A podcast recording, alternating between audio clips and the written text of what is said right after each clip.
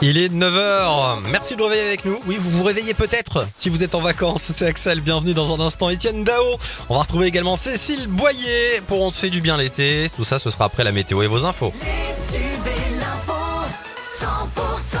Toute l'actu près de chez vous avec Cécile Gabot. Bonjour. Bonjour Axel, bonjour à tous. Elle est venue soutenir les coureuses et le sport féminin en général. La première ministre Elisabeth Borne était dans le Grand Sud hier à Pau pour la dernière étape du Tour de France féminin. C'était un contre-la-montre. Elle a notamment été accueillie par le préfet des Pyrénées-Atlantiques ainsi que le maire de Pau, François Bayrou. À l'issue du contre-la-montre, en tout cas, c'est la néerlandaise Demi Vollering qui a remporté la première grande boucle de sa carrière. Et la dernière étape est-elle revenue à sa coéquipière Marlène Reusser. Un violent coup de vent dans le département de la Haute-Garonne a provoqué de gros dégâts ce week-end. Ça s'est passé au sud-est de Toulouse samedi soir. Heureusement, aucune victime n'est à déplorer. Hier, les pompiers ont été mobilisés. Ils ont procédé à du bâchage de toiture. Ils ont fait également de l'élagage de bois qui était tombé. Euh, des interventions qui ont été réalisées essentiellement dans les secteurs de Sainte-Gabelle, Carbone et Haute-Rive. Euh, dans la nuit de samedi à dimanche, donc de violents orages et une tornade se sont abattus euh, en particulier sur le canton d'Haute-Rive. Des récoltes ont été endommagées, des toits ont été arrachés.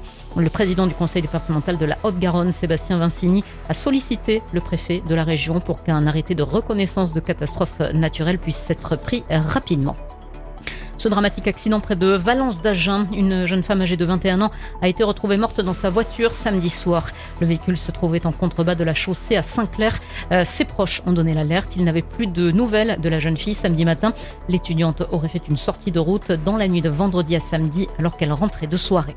Un homme de 49 ans a tenté de s'immoler par le feu. Ça s'est passé à Montauban devant la résidence de son ex-compagne samedi soir. L'homme blessé a été héliporté vers le service des grands brûlés à Toulouse.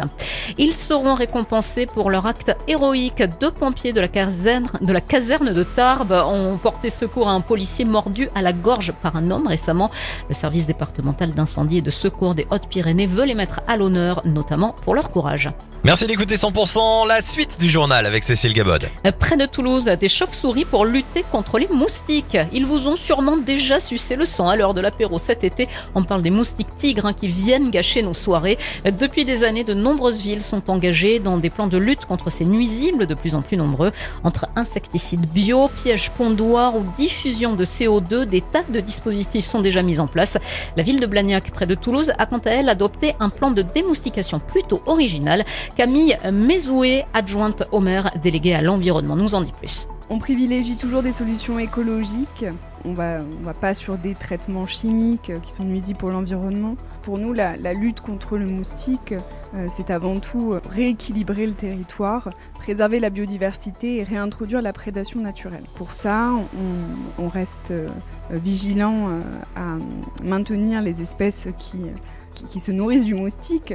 On a installé des nichoirs à chauves-souris, environ 40. On a également installé euh, des nichoirs à mésanges. Et on fait un suivi un contrôle des nids à hirondelles. Voilà pour ces propos qui ont été recueillis par Anna Pouissé-Russella.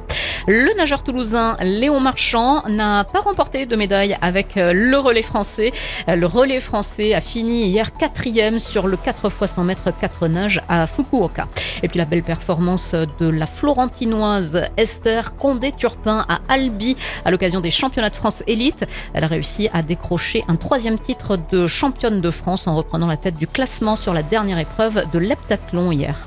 Dans le reste de l'actu, Cécile. Les pays d'Afrique de l'Ouest ont fixé un ultimatum d'une semaine à la junte putschiste au Niger, affirmant ne pas exclure un recours à la force et à ordonner un blocus économique. Et puis ce drame dans le Var, une structure gonflable du parc Wonderland de Saint-Maximin, la Sainte-Baume, s'est envolée hier, emportant une fillette et son père. Ce dernier n'a malheureusement pas survécu. L'actu continue, prochain rendez-vous à 10h.